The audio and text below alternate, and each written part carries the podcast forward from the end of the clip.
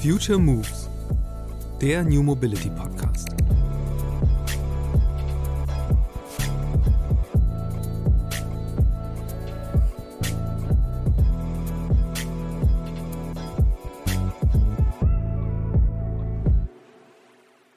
Ich höre ganz oft dieses, ja, dann doch sehr borderline polemische Argument, naja, die Scooter liegen ja eh nur in den Flüssen. So, mit Sicherheit gibt es auch schon Scooter, die da gelandet sind, aber es ist mit Sicherheit nicht die Mehrheit.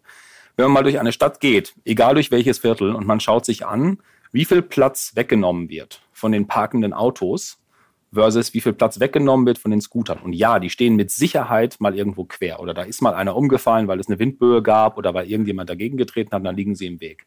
Aber wenn man einfach überlegt, wie sehr im Weg in deutschen Städten die Autos sind und wie viel Infrastruktur auf die Autos ausgelegt sind im Vergleich zur Mikromobilität, dann wird man feststellen, dass du natürlich recht hast, dass wir eben eine historisch gewachsene Struktur haben, dass wir mit Sicherheit in Deutschland auch autofreundlicher sind, als das in vielen anderen Ländern der Fall ist.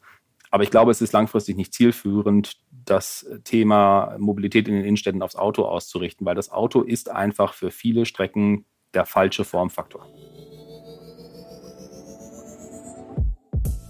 StrategieberaterInnen leben ja gewissermaßen in der Zukunft. Schließlich besteht ihr Job darin, Unternehmen dabei zu helfen, die Produkte und Services zu entwickeln, mit denen sie künftig ihr Geld verdienen werden.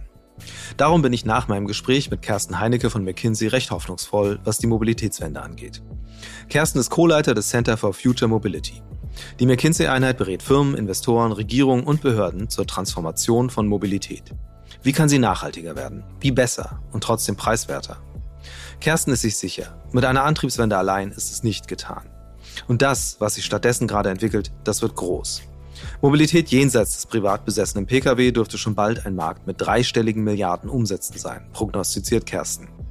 Da BeraterInnen, wie gesagt, in der Zukunft immer ein Stückchen näher sind, fand ich eine Zahl, die Kersten im Gespräch genannt hat, besonders spannend. Er hat erzählt, mittlerweile würden vier von fünf NeueinsteigerInnen bei McKinsey gar keinen Dienstwagen mehr haben wollen sondern sich stattdessen für ein Mobilitätsbudget entscheiden, das sie dann flexibel für Carsharing, Bus und Bahn, Mietwagen oder Fahrten mit dem E-Scooter einsetzen. Natürlich hat Kerstens Center for Future Mobility sich längst angeschaut, wie groß das Marktpotenzial beim Thema Mobilitätsbudget ist. Demnach könnte es für 60 Prozent aller ArbeitnehmerInnen in Europa eine attraktive Option werden. Der Blick in die Zukunft zeigt auch, das eigene Auto werde zwar nicht komplett verschwinden, sagt Kersten, doch es werde teurer, eines zu besitzen und zu nutzen. Großes Potenzial sieht er in Mobilitätsflatrates und in digitalen Plattformen, die ihren NutzerInnen die für jeden Bedarf perfekte Mobilitätsform anbieten. Von der ÖPNV-Verbindung über das Robotaxi bis zum Mietwagen fürs Wochenende. Wie die Zukunft der Mobilität konkret aussehen kann und welche Fehler auf dem Weg dorthin zu vermeiden sind, darum geht es in dieser Episode des Future Moves Podcasts.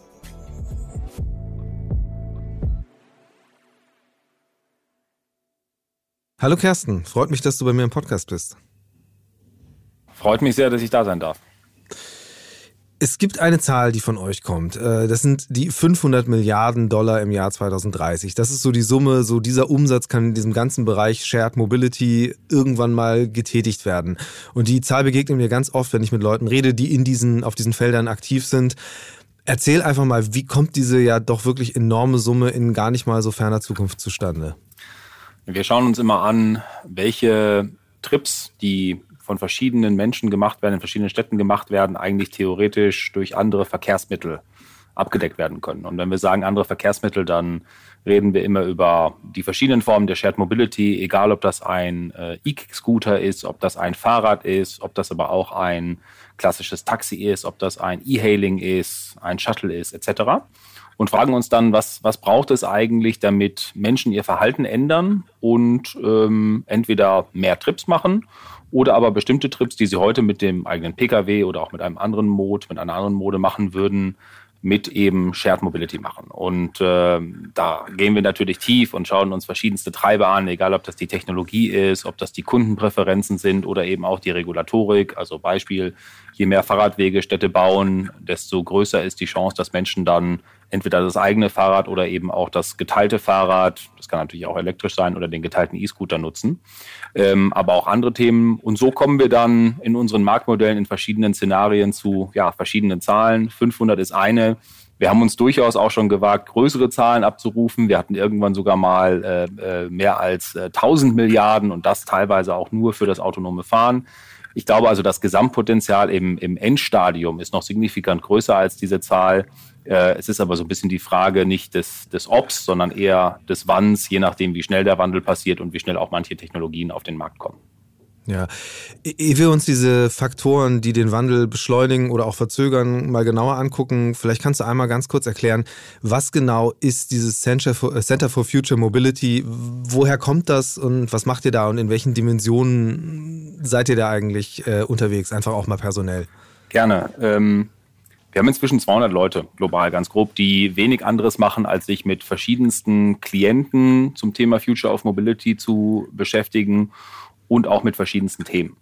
Und wenn ich sage verschiedenste Themen, dann kann das alles sein von äh, Macherstrategie für einen Mobility Service Provider, der vielleicht E-Scooter oder ähm, äh, Ride-Hailing anbietet und dessen App ein jeder von uns, viele von uns auf dem Telefon haben, über arbeite mit einer Versicherung, einer klassischen Versicherung, einem klassischen Automobilhersteller, einem klassischen Oil and Gas Spieler an der Frage, was bedeutet Future Mobility eigentlich, bis hin zu wir arbeiten mit einer Firma, die in einer nischigen Komponente der gesamten Technologien, die da draußen sind. Das kann ein Teil des autonomen Fahrensystems sein, das kann ein Teil der Batterie sein und äh, arbeite mit dieser Firma, um zu überlegen, wie eigentlich deren Strategie sein könnte, wie sie ihre Equity Story an Investoren äh, äh, bringen können.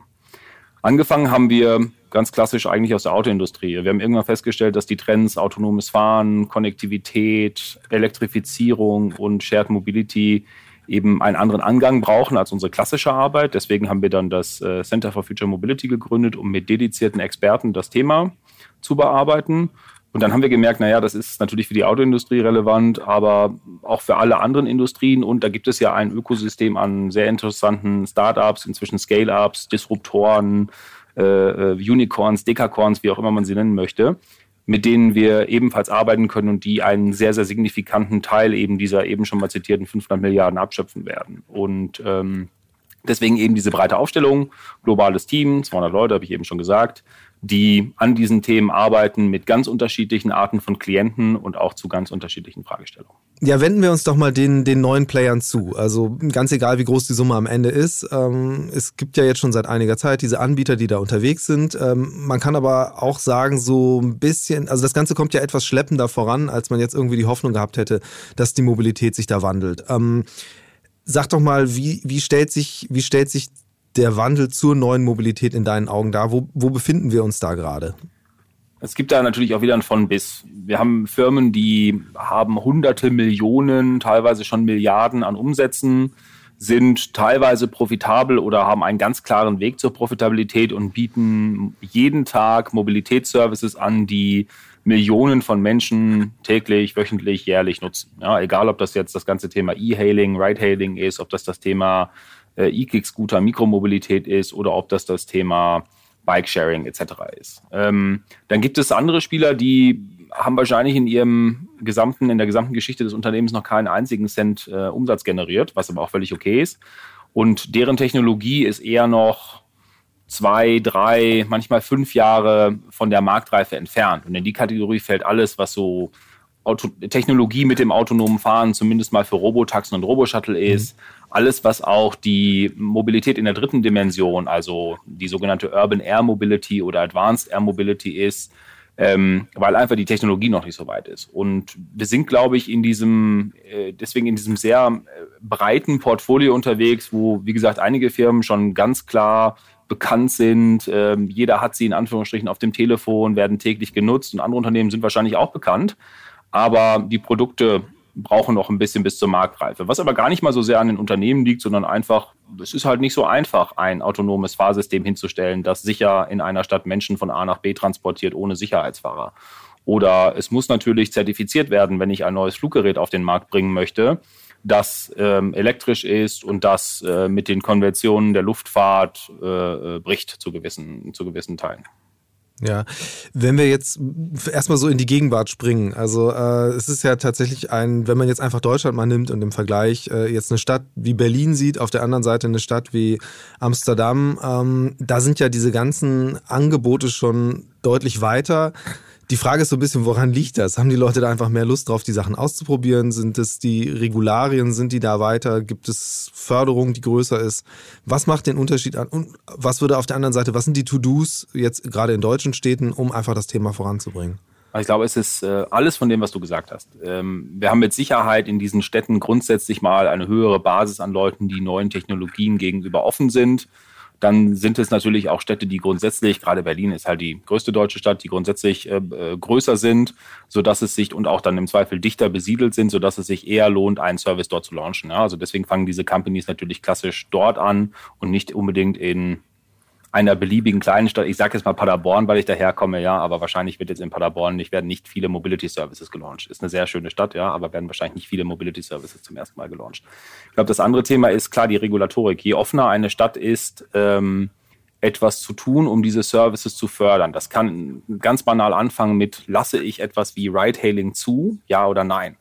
Ähm, das können Themen sein wie, ähm, arbeite ich aktiv mit, mit Unternehmen zusammen, um neue Angebote wie zum Beispiel Shuttles in meinen öffentlichen Nahverkehr zu integrieren oder eine Möglichkeit zu geben, ähm, zusätzlich zum öffentlichen Nahverkehr zu operieren, wie das zum Beispiel die Stadt Hamburg ja schon vor einigen Jahren gemacht hat, was aber auch die Stadt Berlin tut. Ähm, und dann ist es auch eine Frage, ähm, schaffe ich es, Regulatorik zu machen, die vielleicht Menschen incentiviert, den privaten Pkw stehen zu lassen und stattdessen auf andere Formen des Transportes aufzuweichen. Und das, da gibt es unterschiedliche Dinge. London hat das sehr aggressiv mit der Congestion Charge gemacht, was funktioniert hat, zumindest mal insofern, als dass die ähm, gefahrenen äh, äh, Kilometer mit Fahrzeugen um 20 Prozent gesunken sind seitdem. Fairerweise mhm. auch die Autoverkäufe um 20 Prozent gesunken sind circa. Ähm, ich kann aber auch positive Dinge tun, indem ich einfach mal die Fahrradinfrastruktur vergrößere und weitere Fahrradwege baue. Ich kann die Tempolimits reduzieren, sodass auf der einen Seite das Autofahren mh, hm, vielleicht etwas äh, äh, einen geringeren Geschwindigkeitsvorteil bietet und gleichzeitig auch ähm, ich mich mit dem Fahrrad auf der Straße sicherer fühle, wenn keine Fahrradinfrastruktur vorhanden ist. Und da gibt es noch viele verschiedene andere Dinge. Aber ich glaube, es ist genau diese Kombination aus, ich teste eben in, in, in manchen Städten als Unternehmen, ich äh, habe dort natürlich die offenen Kunden und gleichzeitig mhm fällt das vielleicht auf einen fruchtbaren Boden im Sinne der Bereitschaft der Regulatorik etwas anzupassen. Wer, wer hat denn da eigentlich den größten Hebel in der Hand?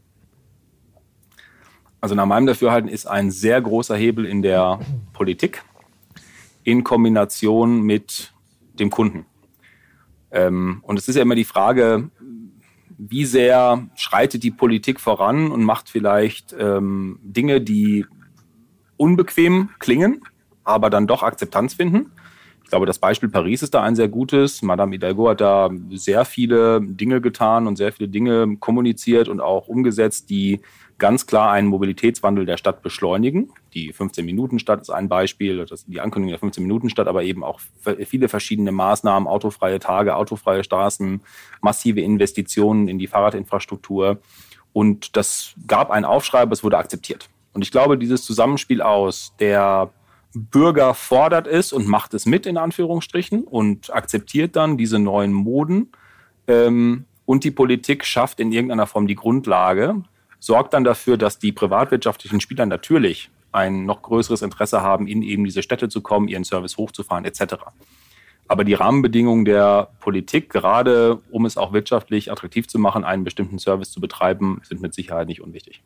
Ja, das klingt ja jetzt eigentlich sehr, sehr positiv und progressiv, was du sagst. Äh, was sagst du zu dem Argument, das ja immer oft in Deutschland ins Feld geführt wird, das ist halt ein Autoland und da wird halt lobbyiert und deswegen passiert nichts? Ich glaube, es gibt gute Beispiele, die ein bisschen in die Richtung gehen. Und ich mache das jetzt mal an dem Mikromobilitäts-Scooter-Beispiel fest.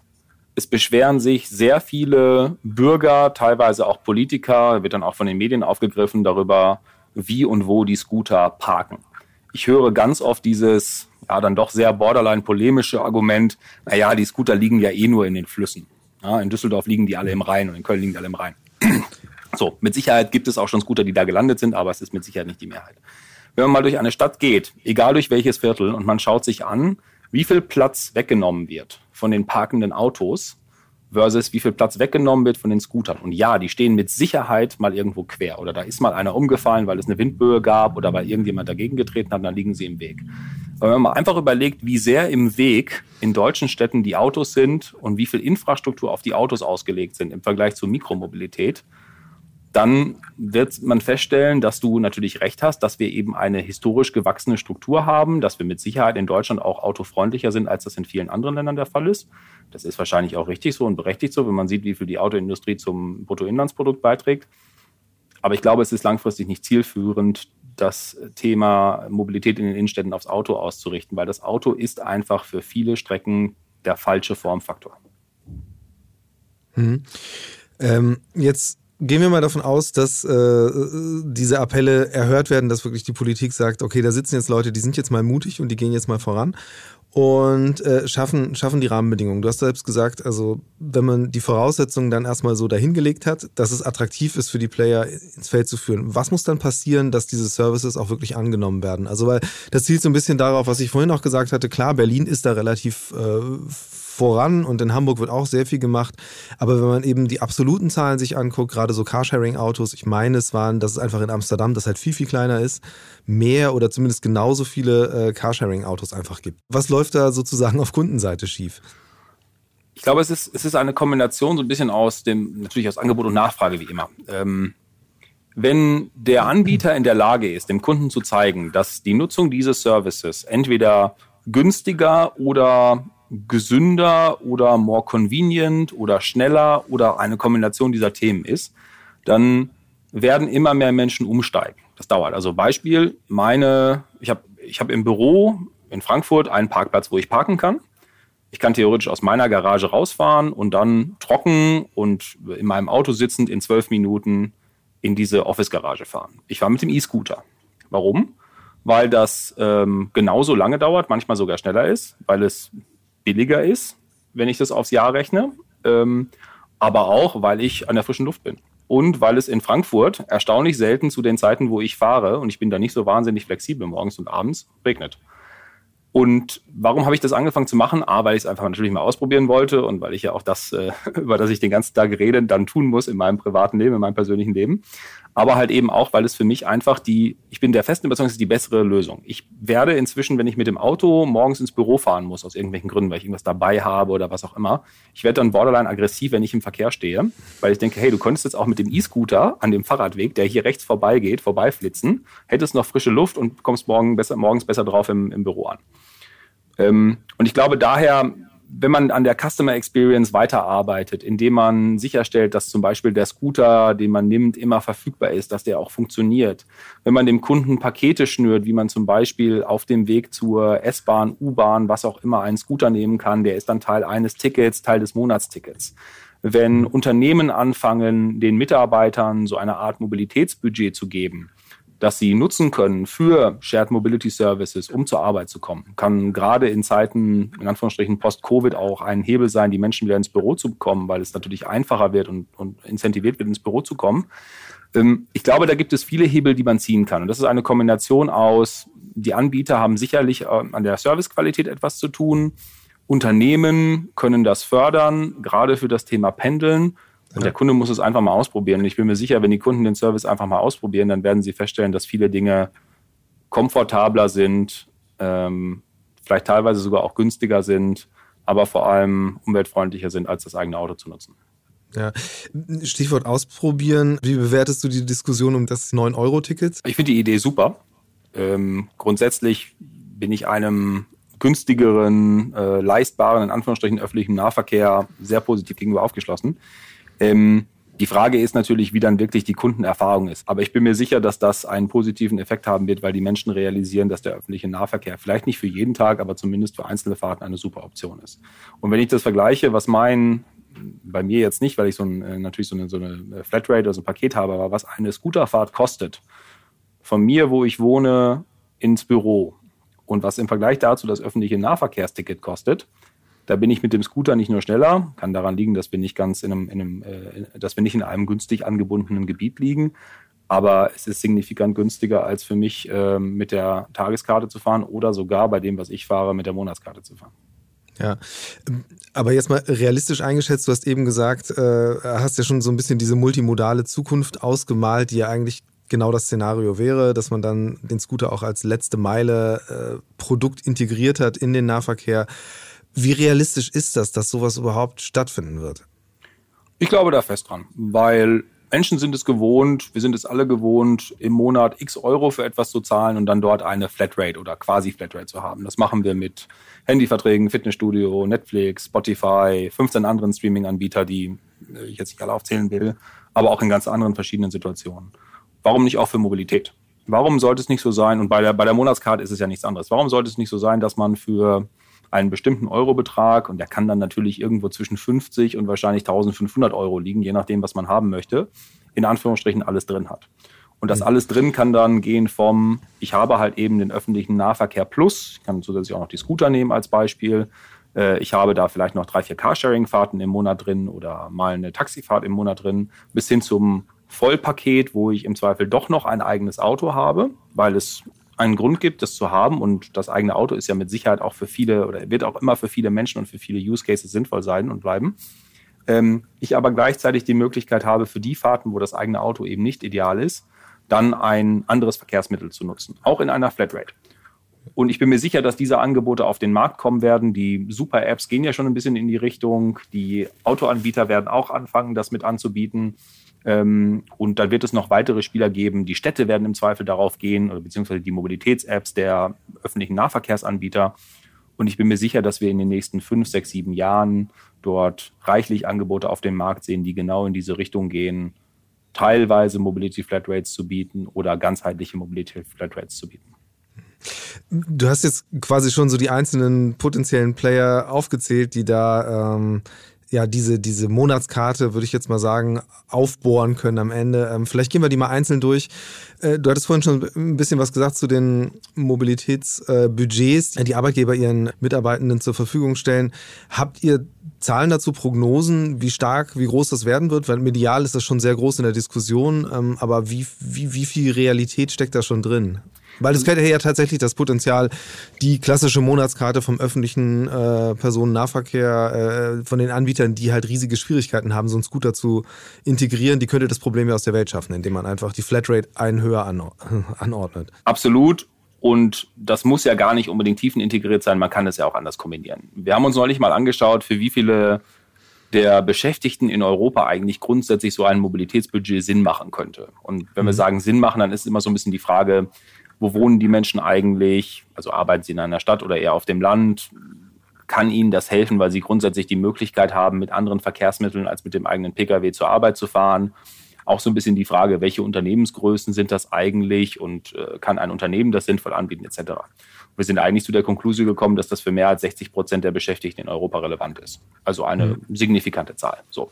Werden jetzt 60 Prozent der Unternehmen in den nächsten Jahren anfangen, Mobility-Budgets einzuführen? Wahrscheinlich nicht unbedingt. Aber es, die, die reine Anzahl der Unternehmen und der Mitarbeiter ist so groß, dass es sich auf jeden Fall lohnt, das Thema äh, zu vertiefen und dort und dort reinzugehen. Und dann ist eben alles ein bisschen eine Frage der Umsetzung. Also wird da steuerlich gefördert, ja oder nein?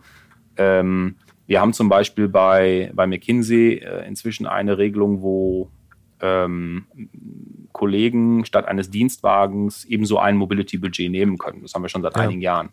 Das nehmen bei uns inzwischen von den jungen Kollegen ähm, über 80 Prozent. Mhm. In einigen Städten ist es sogar noch deutlich höher. Also Berlin ist zum Beispiel, da machen das noch, noch mehr. Das heißt, bei uns ist das ganze Thema Firmenwagen als Benefit eigentlich inzwischen, ja, ich will nicht sagen irrelevant, aber hat für viele Kollegen an Relevanz verloren, weil eben dieses Mobility-Budget als Alternative sehr attraktiv ist. Da ist natürlich ein Bias drin. Wir sind ja alle vor Covid extrem viel gereist. Ähm, aber und haben natürlich auch sehr viele junge Mitarbeiter. Aber ich glaube, gerade in diesen Unternehmen, urbane Situationen, eher jüngere Mitarbeiter, tech-affin. Da gibt es auf jeden Fall viele Unternehmen, für die dieses Mobility-Budget super attraktiv ist. Ja, und ähm, was für mich aber ja immer noch so ein bisschen die Herausforderung ist, auf der einen Seite klar, das Budget ist super, das wird alles abgerechnet, das ist alles sozusagen aus einem Topf bezahlt.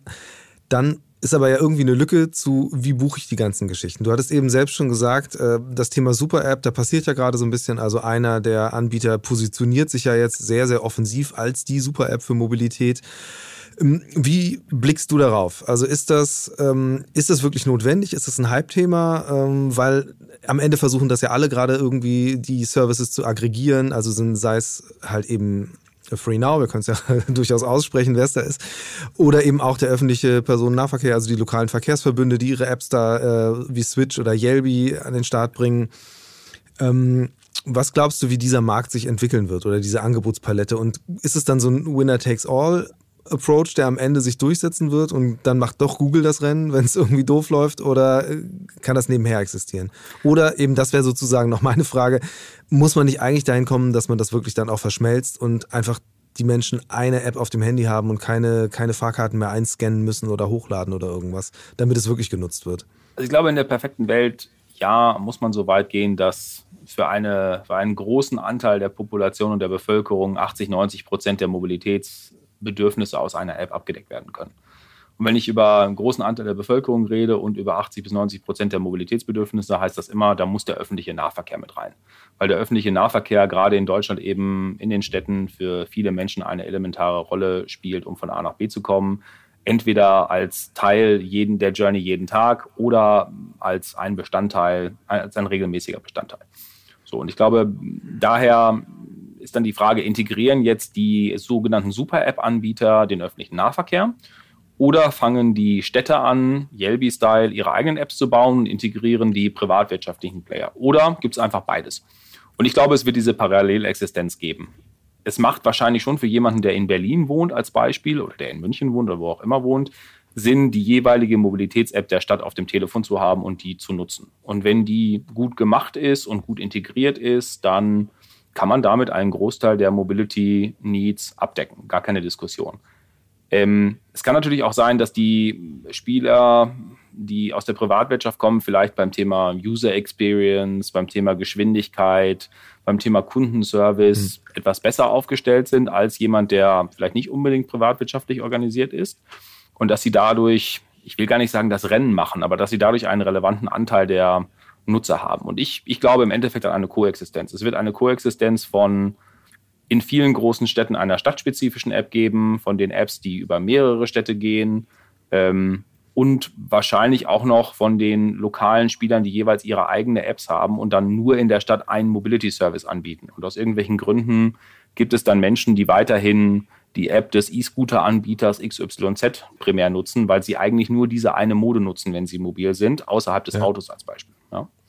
Und es wird mit Sicherheit auch die Angebote der Automobilhersteller geben, die irgendwann sagen werden, naja, du kannst bei mir nicht nur ein Auto bekommen und das kannst du äh, nicht nur leasen oder kaufen, sondern auch über eine Art Auto-Abo haben. Und dann kannst du zusätzlich zu diesem Auto-Abo auch noch ähm, ein Mobilitätspaket mitbuchen. Das ist einfach inkludiert. Und wenn du eben nicht mit dem Auto fährst, dann kannst du deinen E-Scooter, dein Taxi, was auch immer nehmen und bis zu 50 Euro im Monat und wie viel auch immer, ist das alles inkludiert und du bekommst auch noch 5% Rabatt drauf, weil wir einen guten Deal gemacht haben. Ja, lass uns, lass uns gerne mal jetzt so auf eben genau die Auto, Autoindustrie kommen, also auf die Branche, die ja eigentlich gefühlt fast ein bisschen spät in das Rennen jetzt einsteigt, aber du hast ja das, das Problem eigentlich selbst benannt, äh, dass deine jungen KollegInnen ähm, tatsächlich auf den Dienstwagen verzichten, also quasi auf das eine große Produkt, das da mal da war, um das halt irgendwie aufzuteilen. Und das heißt ja, äh, aus Blick der Autobauer, die sind dann halt in irgendeinem Sharing-Angebot, sind die irgendwo mit drin aber halt auf einem ganz anderen Niveau, ähm, als das eben vor diesen Mobilitäts-, diesen multimodalen Angeboten der Fall war. Wie, wie siehst du die Autoindustrie da gerade aufgestellt? Also jetzt auch gar nicht mal nur in Deutschland. Es gibt ja hier auch Projekte. Also Audi experimentiert ja mit so Mobility Hubs, wo man das mal irgendwie versucht zusammenzubringen. Porsche investiert äh, in, in, auf anderen Feldern wie eben E-Bikes und äh, auch in so einen Scooter-Anbieter haben die auch Geld gesteckt. Soweit ich mal, äh, meine ich, gelesen zu haben. Ähm, Gibt es international betrachtet schon Beispiele, wo man wirklich sagt, okay, da hat ein, eine Automarke es verstanden, ähm, selbst Moda Multimodalität sich zu eigen zu machen? Ich würde sagen, es gibt äh, immer mal wieder Evidenzen links und rechts des Weges. Ähm, so ein paar Beispiele. Ähm, Toyota mit Woven Planet macht in Japan einen, einen riesengroßen Schritt in die Frage, wie wird sich eigentlich Mobilität zukünftig entwickeln wie kommen wir in Städten von A nach B und ähm, was bedeutet das eigentlich ganzheitlich für die Gesellschaft. Ja? Hm.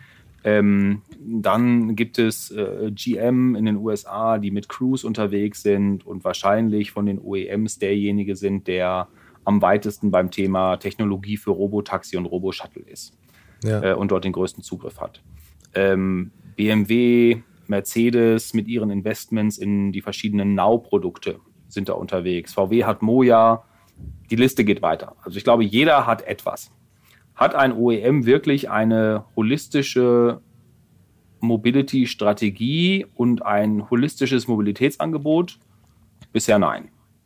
Aus verschiedenen Gründen. Ich glaube sogar, dass die, die Versuche, in Anführungsstrichen, die Aktivitäten von einem BMW und einem Mercedes lange Zeit genau darauf ausgelegt waren, dass man aber aus verschiedenen Gründen hm. ähm, entschieden hat, dort weniger Geld zu investieren. Und es ist natürlich fairerweise auch für ein klassisches Industrieunternehmen signifikant schwieriger, Geld zu verbrennen, in Anführungsstrichen, in den Aufbau einer solchen Marke, weil mit Sicherheit hat ein Uber, ein Lyft, auch ein FreeNow und auch viele andere Unternehmen sehr viel Geld investiert, um erstmal überhaupt dieses Segment Ride-Hailing aufzubauen, aber auch eine Kundenbasis zu etablieren, die Marke zu etablieren etc. Und das lässt sich natürlich mit Venture Capital einfacher finanzieren, als wenn ich das aus dem industriellen Cashflow bezahlen muss und im Zweifel meinen Shareholdern, egal ob das äh, private Shareholder sind oder ob es das Land Niedersachsen ist, erklären muss, ähm, warum ich dort jetzt so viel Geld verbrannt habe.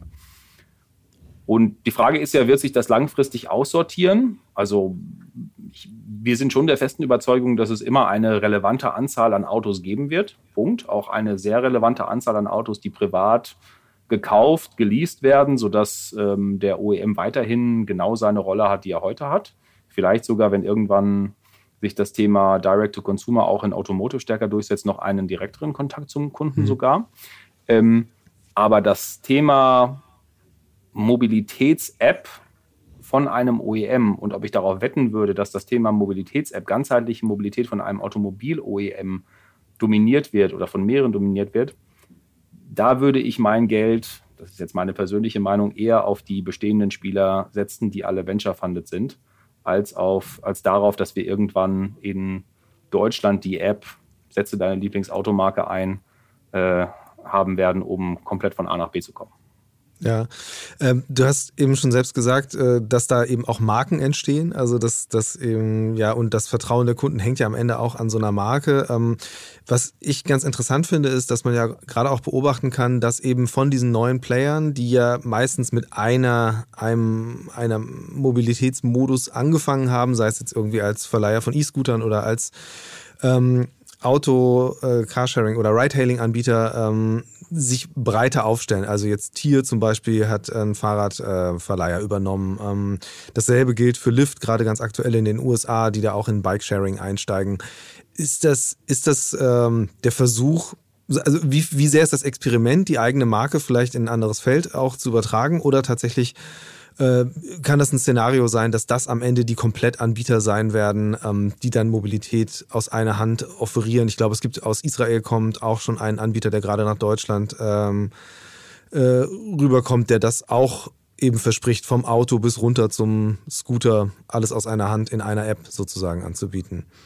Absolut. Also ich, ich bin der festen Überzeugung, wie gesagt, dass wir das haben werden, Mobilität aus einer App. Und ja, einige der Apps, die wir dann auf unserem Telefon haben werden, in fünf Jahren etc. sind, werden die Apps sein, werden die Spieler sein, die heute auf dem Markt sind und die eben heute dieses Thema Super-App stark, stark angehen. Und ich finde die Strategie der, der Super-App-Spieler auch genau richtig, denn ähm, je mehr Anteil, ja, je mehr Share of Wallet ich haben kann bei einem Kunden, natürlich desto besser. Das ist ja die Amazon-Strategie zu einem gewissen Grad. Ja, die, denen ist es ja eigentlich relativ ja. egal wahrscheinlich, was sie uns verkaufen. Hauptsache, es geht über die Amazon-Plattform. Sehr platt gesagt und vereinfacht gesagt. Ähm, und genauso ist es bei einem, bei einer Mobilitäts-App auch. Und es ist ja auch für den User super convenient. Also wenn ich von A nach B möchte und ich sehe in einem idealen Fall, was für mich jetzt meine verschiedenen Optionen sind und sehe dann, wie lange dauert das, was kostet mich das, wie viel CO2-Emissionen sind damit verbunden, dann könnte man ja noch so eine Art Convenience-Faktor einführen. Und das weiß ich ja, dass es vielleicht, ähm, ja, äh, weil es gerade regnet, dann doch angenehmer ist, das Taxi zu nehmen. Äh, als Nutzer ist es doch perfekt, wenn ich sehe, Kersten, du möchtest von A nach B, deine fünf Optionen, kostet dich X, Y oder Z und dauert so und so lange. finde ich eine, eine perfekte Sache. Und irgendwann, wie gesagt, kann ich mir auch vorstellen, dass es dann Richtung Flatrate geht, dass man eben ein monatliches Budget hat und da hat man dann x Credits und die kann man dann auf verschiedene Moden nutzen. Das wird mit Sicherheit kommen. Ähm, also ich bin der, der festen Überzeugung, dass das aus Nutzersicht absolut wünschenswert ist, aus Sicht der Unternehmen natürlich. Aus Sicht der Städte kann man das wieder ein bisschen anders diskutieren. Also finde eine deutsche Stadt ist jetzt toll, wenn in der Stadt hauptsächlich äh, amerikanisches Unternehmen X genutzt wird, um von A nach B zu kommen. Vielleicht nicht. Aber auch da haben die Städte ja die Möglichkeit, dem, dem entgegenzusteuern, indem sie A, ihre eigene App promoten äh, und indem sie B, sicherstellen, dass die Anbieter, die eben etwas anbieten möchten, gleichzeitig auch zum Beispiel in ihrer eigenen App vorhanden sind äh, oder bestimmte Regularien betrachten. Ja. Wie, wie stark ist das eigentlich, das Verständnis für die eigene Rolle bei den Städten angekommen? Kannst du, da, kannst du dazu was sagen? Also die eigene Gestaltungsmacht, es passiert ja ein bisschen was, dass man gerade so beim E-Scooter-Bereich, äh, diese, diese Wildwuchsphase ist ja nun definitiv vorbei und es wird ja jetzt in Kooperation mit den Anbietern überlegt, wie kann man das Ganze so besser organisieren, dass halt weniger Leute genervt sind und am Ende auch noch mehr das nutzen. Ähm, wie, ja, was, was sind so auch die nächsten Schritte? Was erwartest du, wie sich die Mobilität reorganisiert in Städten? Also wollen alle, alle wollen ja Paris werden. Inwieweit äh, trifft das tatsächlich zu? Inwieweit ist es überhaupt sinnvoll in deutschen Städten, die einfach auch vielleicht mal kleiner sind als Paris? Vielleicht zwei Gedanken dazu. Also einmal die, die Städte haben definitiv nicht alle Städte, aber immer mehr Städte nehmen eine sehr aktive Rolle an, um zu gestalten, wie eigentlich Mobilität in der Stadt funktioniert. Und das ist nach meinem Dafürhalten absolut sinnvoll. Das ist, sollte das Selbstverständnis der Städte sein, weil Mobilität eben einen großen Beitrag leistet zur, im Endeffekt zur Lebensqualität der Städte. Und Lebensqualität ist ja so ein bisschen die Währung, wenn man so möchte, in der die Städte eigentlich nach meinem Dafürhalten denken sollten. Denn je lebenswerter eine Stadt ist, desto zufriedener sind die Menschen, desto mehr ja, Touristen gibt es dann im Endeffekt. Also es kann ja auch einen wirtschaftlichen Nutzen haben, der dann wiederum das Leben für alle in der Stadt besser machen kann, weil ich im Zweifel mit den Steuereinnahmen wieder was anderes bezahlen kann. Ähm, in welche Richtung entwickeln sich die Städte? es gibt mit Sicherheit viele Großstädte, die in der Lage sein werden und sein sollten, ihr Mobilitätskonzept selber zu definieren und dann dort komplett sämtliche Stakeholder zu managen. Und das kann mit Sicherheit ein Paris, ein London, wahrscheinlich auch noch viele große deutsche und andere große europäische Städte.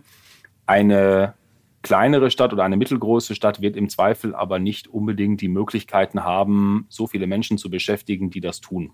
Hm. Und nach meinem Dafürhalten macht es Sinn, dass sowohl die großen Städte als auch die mittelgroßen oder besonders die mittelgroßen und kleinen Städte sich dort Hilfe holen. Und das heißt nicht Hilfe holen im Sinne von McKinsey, sondern ich meine, dass man mit den Spielern, die dieses Thema verstehen, spricht. Also die E-Scooter-Anbieter haben auf jeden Fall eine Meinung dazu, was ein gutes E-Scooter-System in einer Stadt ist und was ein vielleicht nicht ganz so gutes E-Scooter-System in der Stadt ist. Also was ja. mehr genutzt wird, was weniger genutzt wird und was natürlich auch den Spielern ermöglicht, das Ganze sinnvoll und wenn ich sage sinnvoll, dann auch ökonomisch sinnvoll zu betreiben. Und das Gleiche gilt für die Anbieter, die, äh, die privatisierten Anbieter, mit Sicherheit auch die Deutsche Bahn für das Thema öffentlichen Nahverkehr. Die haben auch ein Verständnis, wie man Mobilitätssysteme in Summe entwickeln kann. Und da gibt es noch 15 andere Spieler, die sowas können. Und ich glaube, dieser Austausch zwischen Stadt hört sich, Stadt hört sich an, was eigentlich die Spieler vorzuschlagen haben und generiert dann entweder das Mobilitätskonzept selbst oder beauftragt jemanden, der dieses Mobilitätskonzept macht. Das kann ja auch so einer der privatwirtschaftlichen Spieler oder ein Konsortium sein, die das dann zusammen erarbeiten. Ist hoffentlich das äh, die Richtung, in die äh, die meisten Städte gehen. Ich hoffe nicht, dass es eine ja, Top-Down-Vorgabe in Städten ist, vor allem nicht in den Städten, die einfach qua der Größe gar nicht die Kompetenz haben können, solche Dinge ja. selber zu entscheiden. Wenn du sagst, du hoffst, dass es nicht so ist, heißt das, das ist durchaus eine Gefahr, äh, die du siehst. Ich formuliere es mal anders. Wir haben es in Corona-Zeiten geschafft, in Deutschland 16 verschiedene Corona-Regeln zu haben, wo wahrscheinlich viele Leute nicht mehr durchgeblickt haben, aus verschiedenen Gründen ich möchte nicht unbedingt, ich hoffe nicht, dass man das eins zu eins übertragen kann auf Städte, wo dann jede Stadt ein anderes Mobilitätsregime hat, weil ja. im Zweifel auch dann die Spieler darauf keine Lust mehr haben. Also für einen Spieler ist es ja heute schon relativ schwierig, wenn man Mikromobilität nimmt, diese Tender zu beantworten. Und vor allem die Tender zu beantworten, die von Städten kommen, äh, die dann wiederum äh, sehr stark angepasst sind, ähm, die spezielle Daten brauchen etc. sodass ähm, sich dort schon die Frage stellt, ob sowas nicht stärker harmonisiert werden sollte, weil es im Zweifel auch im Interesse der Spieler ist. Also man, es ist ja nicht immer gut, etwas anders zu machen, nur um es anders zu machen. Ja, was ja auf der anderen Seite auch heißen könnte, dass das eine Chance ist, gerade in so kleinen und mittleren Städten, wenn ich jetzt einen Mobilitätsanbieter hätte, der quasi dann als Monopolist sich bewirbt, äh, dass der vielleicht dann sogar die schlauere Lösung ist, als dieses ganze Spiel durchzuspielen mit Ausschreiben von für einzelne Unterformen der Mobilität. Gibt es da auch Ansätze in die Richtung, die du schon siehst? Oder gibt es Stadtwerke, ähm, die sich in die Richtung entwickeln, dass sie wirklich sagen, okay, wir wollen halt jetzt mal mehr als Busse betreiben? Wir haben das in Frankreich sehr stark gesehen. Äh, in Frankreich gibt es einige Städte, die ähm, das wirklich genauso machen. Die sagen, liebe Spieler, ihr seid eingeladen, schlagt uns doch mal vor, was eigentlich euer Mobilitätskonzept für die Stadt wäre und geben dann im Zweifel, ja, im Zweifel Teile dieses Mobilitätskonzept eben an diese Spieler raus. Ja, also mhm. äh, sagen nicht, okay, wir schreiben jetzt für die nächsten zehn Jahre die Buslinie 19 aus und geben das an den billigsten, sondern stärker in die Richtung, ähm, ganzheitliches Konzept oder wir geben Module an einzelne Spieler raus, etc. Ja. Und ich glaube, dass das sinnvoll ist. Ähm, in Deutschland haben wir diese Beispiele bisher wahrscheinlich ein bisschen weniger gesehen, aber ich glaube, es wäre wünschenswert, wenn wir da mal zu unseren französischen Nachbarn gucken. Ja. Äh, jetzt springen wir mal ein bisschen in die Zukunft. Also, weil du hast ja selbst vorhin schon erwähnt, das äh, autonome Fahren wird nochmal ein richtiger Gamechanger sein für das Thema Mobilität. Also vor allen Dingen im urbanen Raum, aber eigentlich ja nicht nur im urbanen Raum, sondern generell, je nachdem, was dann die Fähigkeiten der Fahrzeuge sein werden. Wie sieht, wie sieht diese Welt dann im Jahr 2030 tatsächlich aus? Also was ist, äh, ihr werdet sicherlich nicht nur mit einem Szenario kalkulieren, aber was ist so sozusagen jetzt auch mal aus deiner Sicht das ideale Mobilitätsszenario? ich mache jetzt mal, ich lasse mal die Jahreszahl raus oder ignoriere mal einfach geflissentlich, dass du 2030 gesagt hast und gehe mal auf den Endstate in Anführungsstrichen. Ja. Also ich bin der festen Überzeugung, dass in einem Endstate in 2035, vielleicht auch noch ein bisschen später, und wir nehmen mal eine Stadt wie München, ähm, es nur unter sehr hohen Kosten erlaubt sein wird, noch mit dem eigenen Auto in die Stadt zu fahren. Und wenn ich sage, in die Stadt fahren, dann könnte ich mir so etwas vorstellen wie den inneren Bereich des mittleren Rings. Mhm. Ähm, da wird es mit Sicherheit Ausnahmen geben, das ist keine Frage, aber es wird sehr stark limitiert sein. Ja, also vielleicht kostet ein Anwohnerparkausweis dann nicht mehr 30 Euro, sondern den Preis, den zwei Quadratmeter, vier Quadratmeter Fläche in München-Schwabing wirklich kosten. Ja, kann, kann sich jetzt selber, jeder selber ausrechnen, der die Immobilienpreise kennt. Ich glaube, dann wird es so sein, dass ähm, ich in diesen Städten die Möglichkeit habe, mit verschiedensten Moden von A nach B zu fahren. Und dann werde ich genau das, was ich eben beschrieben habe, haben, nämlich die Chance, in einer App nachzuschauen, was ist jetzt die perfekte, in Anführungsstrichen, Alternative. Ich werde im Zweifel sogar die eben beschriebene Mobilitätsflatrate haben und werde damit verschiedenste Moden nutzen können. Es wird Robotaxis geben. Die werden in Deutschland wahrscheinlich aber von der Anzahl gar nicht so groß werden, weil es ja auch Individualmobilität ist und das Verkehrsproblem mhm. nicht löst. Es wird Robo-Shuttles geben mit vier, fünf, sechs Sitzen, die mich von A nach B bringen. Vielleicht nicht ganz Punkt zu Punkt, aber so nächste Straßenecke zu nächster Straßenecke an meinem Zielort. Also und die ich dann teile. Quasi. Entschuldigung? Also das Moja-Modell quasi, nur genau. ohne Fahrer. Also ich glaube, dass das Moja-Modell und auch das Fahrzeug, das Moja dort hat, kommt dem Ganzen schon ziemlich nahe. Also ein Fahrzeug, was ähm, eine gewisse Privatsphäre, einen gewissen Komfort gibt, ähm, in dem man sich wohlfühlt, etc. Das ist da schon, geht da schon sehr in die richtige Richtung nach meinem Dafürhalten. Und dann ähm, äh, werden aber auch Mikromobilitätsthemen noch wesentlich stärker in die Stadt eingebaut sein. Wir werden Fahrrad, in Anführungsstrichen Autobahnen oder Schnellstrecken haben in der Stadt auf allen großen, großen Strecken, damit man eben das Fahrrad viel stärker nutzen kann.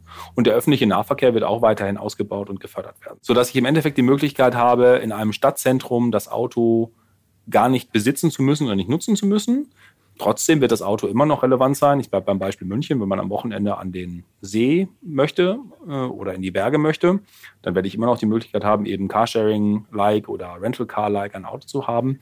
Aber es wird, und das wird dann auch im Zweifel Teil des gesamten Mobilitäts-Offerings sein, meiner Mobility Flatrate sein, die ich habe, mhm. weil ich eben das mit angekreuzt habe in meinem Paket. Ja.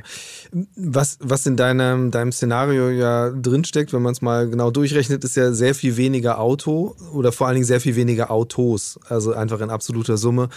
Was heißt das eigentlich für diesen wichtigen Wirtschaftszweig? Also was, wäre jetzt deine, deine Empfehlung? Wohin sollten die sich orientieren? Weil auf der anderen Seite entstehen ja gerade sehr viele Fahrzeuge auf anderen Feldern. Also Fahrräder sind gerade äh, auf, auf Monate ausverkauft, bestimmte Modelle, gerade E-Bikes. Ähm, sind das eigentlich bislang noch unentdeckte Potenziale, wo einfach dann so diese Industrie, die ja eigentlich Mobilitätsindustrie werden will, auch als Produzent sich breiter aufstellen sollte? Oder Flugtaxen sind ja auch potenziell zumindest äh, ein lukrativer Bereich, in dem man äh, sich engagieren könnte. Absolut. Ich glaube, es gibt da mehrere Stoßrichtungen. Also wir werden immer noch privat besessene PKWs haben, weil es immer Menschen geben wird, die in einer Lebenssituation sind, in der der PKW für 80, 90 Prozent der Wege die beste Option ist. Punkt. Ähm, und das ist nicht nur der, in Anführungsstrichen, Vertreter oder der Handelsreisende, der äh, jedes Jahr 80.000 Kilometer auf deutschen Autobahnen fährt, sondern da sind auch Familien, Menschen, die auf dem Land wohnen, die jeden Tag 40, 50 Kilometer pendeln in einer, in einer Gegend, wo es vielleicht keinen öffentlichen Nahverkehr gibt. Oder eben mein München-Beispiel, ich arbeite vielleicht in der Innenstadt, äh, wohne aber auf dem Land, muss wegen Homeoffice nur zwei Tage die Woche ins Büro, dann habe ich weiterhin wahrscheinlich mein Auto. Ich fahre halt nicht mehr in die Stadt rein, sondern fahre bis zur Stadtgrenze und von da aus werde ich dann äh, seamless ähm, weitergebracht. Ähm, die Frage für mich, für die Autoindustrie ist, wie schaffe ich es in einer Welt, in der wir zumindest mal nicht das Wachstum der letzten 20 Jahre so fortschreiben können, weiterhin erfolgreich bin. Und ich glaube, da ist die Frage, wie kann ich mit den Fahrzeugen, die vor allem in Betrieb sind, also mit dem Park, mit der Flotte, deutlich mehr monetarisieren und Geld verdienen. Und diese gesamte Logik, ich verkaufe nicht nur ein Auto, sondern ich denke auch über Angebote nach, die ich dem Kunden machen kann, nachdem das Auto genutzt wird und wenn das Auto genutzt wird. Das können Software-Updates sein, das können verschiedenste Services sein. Das wird irgendwann mal die Zeit sein, die Monetarisierung der Zeit, die der Kunde im Auto sitzt und vielleicht nicht selber fahren muss, weil das Auto autonom ist. Und da ist nach meinem Dafürhalten das Umsatzpotenzial für die Autoindustrie viel, viel höher, als wenn wir jetzt noch 30, 40 Millionen mehr Fahrzeuge im Jahr hätten, weil dieser Umsatz eben immer wieder passiert, weil er mit der gesamten Flotte gemacht werden kann und weil natürlich die Margen auf einen Service, den ich, den, den ich dem Kunden verkaufe, wesentlich höher sind, als wenn ich jetzt ähm, ein Auto verkaufe, was natürlich auch attraktiv sein kann, ja. Aber ähm, ein Servicegeschäft hat ja typischerweise höhere Margen als ein klassisches Hardwaregeschäft. Ja, ähm, und gibt es da auch schon Beispiele, also auch international betrachtet, wo du sagst, okay, da gibt es schon Ansätze, ähm, die man sich einfach mal angucken sollte, weil das beispielhaft zeigt, wie einfach, ähm, ja, wie man anders mit den Kunden künftig Geld verdienen wird? Absolut. Ich glaube, ein gutes Beispiel ist immer Tesla äh, bei diesem Thema, natürlich auch ein viel genutztes Beispiel, die ähm, mit ihren Funktionalitäten zum Thema autonomes Fahren ja auch die Möglichkeit bieten, das Ganze nicht nur ab Werk zu kaufen oder später freizuschalten, sondern auch mit verschiedenen Abo-Modellen zu haben. Und ich glaube, das Thema autonomes Fahren für Privat-PKWs ist eigentlich das beste Beispiel hierfür. Warum muss ich das am Anfang kaufen? Warum kann ich nicht dafür pro Kilometer, den ich autonom fahre, bezahlen? Denn jeder Kilometer, den ich autonom fahre, wo ich die Zeit nutzen kann, etwas anderes zu tun, hat einen immensen Wert. Und Jetzt kann man darüber streiten, wie hoch dieser Wert wirklich ist. Ja, manche Menschen haben eine höhere Zahlungsbereitschaft dafür als andere. Ich bin mir sicher, dass jemand, der morgens eine Stunde im Stau steht, um eine große, Deu um eine große äh, deutsche Großstadt herum äh, und auf dem Weg zur Arbeit ist und der in der Zeit wahrscheinlich schon eine Stunde lang arbeiten könnte. Und wenn es jetzt ein mhm. Mitarbeiter ist, der eine Stempelkarte hat, sogar einstempeln könnte und anfangen könnte, sagen wir mal, E-Mails zu bearbeiten oder was auch immer das ist, dann gäbe es dort eine sehr große Zahlungsbereitschaft ähm, für das Thema, eben jeden Tag x Euro zu bezahlen, um diese Stunde Lebenszeit zu gewinnen. Oder wenn man über morgens und abends spricht, dann sind es ja vielleicht sogar schon zwei Stunden Lebenszeit, die man gewinnt. Das gleiche gilt für die Autofahrt in den Urlaub etc. Also ich glaube, da gibt es genug Beispiele und Tesla macht das vor in eine Richtung. Und ich bin mir sehr sicher, dass wir beim autonomen Fahren in Privat-PKWs diese Monetarisierungsmodelle über alle Spieler sehen werden. Eben die Möglichkeit pro Kilometer, pro Monat oder pro Zeiteinheit zu bezahlen. Ja, siehst du, wen siehst du da bislang am besten aufgestellt, so von den Herstellern, den heimischen? Ich glaube, das kann man, ist noch zu früh, um das, um das zu sagen. Ähm, die Diskussionen finden ja, finden statt, nach meinem Dafürhalten in allen Häusern, ohne da jetzt äh, in, in, natürlich in allen Häusern am Tisch zu sitzen, ja. Aber auch von dem, was man in den Medien hört, wie ähm, die verschiedenen Vorstände oder die PR-Leute darüber reden, ist es klar, dass, dass das diskutiert wird. Wir haben neulich eine Umfrage gemacht, äh, global, wo wir sehen, dass 60 Prozent der Leute, die wir gefragt haben, und das waren globale Experten zum Thema autonomes Fahren, davon ausgehen, dass es eben nicht in einem traditionellen Modell verkauft werden wird. Ja. Ich würde zum Schluss unseres Gesprächs gern äh, zu einer Rubrik kommen, die wir hier haben. Und zwar ist es äh, der Mix der Woche. Ähm, du hast jetzt selbst vorhin schon erwähnt, dass du, also schon erklärst, wie du, erklärt, wie du unterwegs bist. Aber vielleicht kannst du noch mal so ein bisschen mh, hm, jetzt größer darauf schauen, wie sich dein Mobilitätsverhalten verändert hat äh, und auch vielleicht ein bisschen prognostizieren, wie sich weiter verändern wird. Äh, weil ich meine, man sieht schon, dein, dein Verhalten und auch das Verhalten deiner KollegInnen, das du beschrieben hast, bricht schon mit dem Klischee der Berater, die halt nur fliegen und Auto fahren oder Taxi eben nochmal irgendwo zwischen den beiden Sachen. Ähm, ja, wie bist du unterwegs im Alltag? Ich mache mal so ein paar Beispiele. Also bei mir hat es irgendwann angefangen mit ähm, Tausche Rollkoffer gegen Reisetasche weil Reisetasche kann ich umhängen, wenn ich mit dem Scooter fahre. Und bei mir ist es zum Beispiel so, ich bin früher, wenn ich zum Bahnhof gefahren bin oder zum Flughafen gefahren bin, gut, zum Flughafen mache ich das immer noch, aber pauschal mit dem Taxi gefahren. In Frankfurt fahre ich zum Hauptbahnhof mit dem E-Scooter. Wenn ich in Stuttgart bin, dann fahre ich vom Büro zum, ähm, zum Hauptbahnhof. Ja, ist auch eine kurze Strecke, ebenfalls mit dem E-Scooter. Und das Gleiche versuche ich zu machen. Also meine Logik ist, ich versuche jede Fahrt, die eine Taxifahrt ist, oder die eine Autofahrt ist, erstmal abzuprüfen, könnte ich da jetzt auch mit dem E-Scooter fahren. Die andere Variante bei mir ist äh, Langstrecke, egal ob äh, äh, privat oder, oder geschäftlich. Gibt es eine Möglichkeit, mit dem Zug zu fahren, statt zu fliegen? Gibt es eine Möglichkeit, mit dem Zug zu fahren, statt mit dem Auto zu fahren? Und mhm. äh, ich muss sagen, ähm, ich bin, auch wenn vielleicht der Ruf in Deutschland nicht so toll ist, ich bin großer Fan der Deutschen Bahn gerade auch für den privaten Nutzen, aber auch auf, auf sehr vielen Strecken innerdeutsch, weil es einfach äh, sowohl ökonomisch, natürlich ökologisch sowieso, aber auch von der Zeit, die man, äh, die man spart, äh, sehr viel mehr Sinn macht, eben die Bahn zu nutzen in Kombination mit dem Scooter etc. Also bei mir hat sich der Modalmix sehr stark äh, verändert von weniger Flugzeug, mehr Bahn, wenige, wesentlich weniger Auto, mehr Bahn, weniger Taxi, mehr E-Scooter. Und im Privaten ganz konkret hat es dazu geführt, dass ich auch meinen Firmenwagen abgegeben habe wir haben ein Auto, das ist aber primär, weil meine Frau gerne mit dem eigenen Auto zum Einkaufen fährt und ich ihr noch nicht erklären konnte, dass es eigentlich viel günstiger wäre, das doch mit Carsharing zu machen oder irgendwie mhm. anders zu machen. Da, da wehrt sie sich noch sehr stark, das ist aber auch okay. Ähm, und ja, deswegen äh, äh haben wir also ein sehr starkes Downsizing beim Thema Auto gemacht und auch, was das Ganze angeht, sehr starkes Downsizing bei den Kosten, die wir für das Auto haben, weil wir A weniger fahren und B einfach ein deutlich kleineres Auto, deutlich günstigeres Auto fahren als vorher. Ja, äh, das ist eigentlich ja nochmal ein spannender Punkt. Vielleicht ganz zum Schluss äh, das Thema Kosten. Da, da herrscht ja eine sonderbare Irrationalität äh, in Deutschland, vielleicht sogar besonders. Die Kosten des Autos irgendwie sich selbst klein zu rechnen. Woran liegt das eigentlich? Und vor allem, wie kann man das, wie kann man das ändern? Ist so eine Mobilitätsflatrate am Ende vielleicht der Hebel, weil die Leute dann endlich schwarz auf weiß kriegen, was eigentlich ihre Mobilität wirklich kostet? Ich glaube, dass das Thema ist, dass 80 Prozent der Leute keine Ahnung haben, wie viel Geld sie wirklich fürs Auto ausgeben weil es natürlich gestückelt ist. Ich gebe, zahle im Januar meine Versicherung, meine Steuern, ich ähm, zahle vielleicht meine Leasingrate, wenn ich es geleast habe, oder ich habe irgendwann mal ein Auto gekauft oder finanzierte, wie auch immer.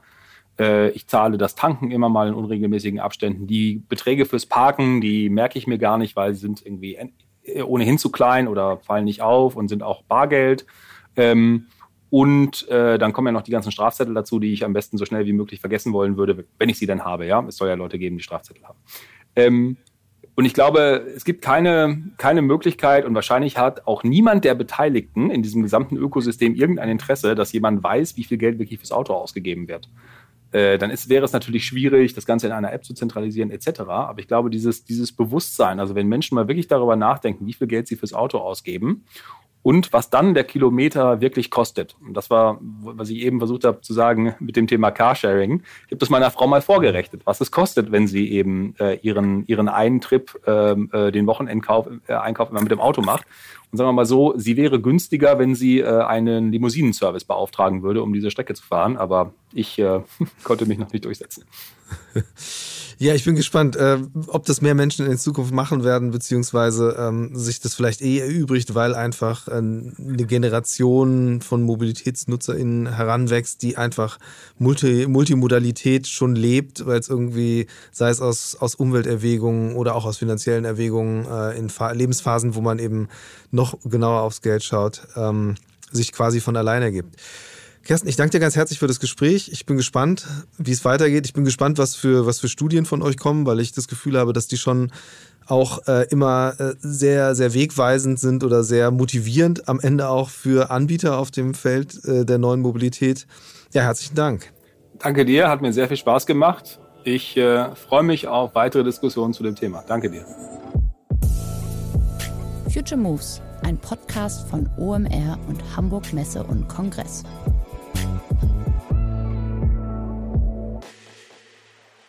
Dieser Podcast wird produziert von Podstars bei OMR.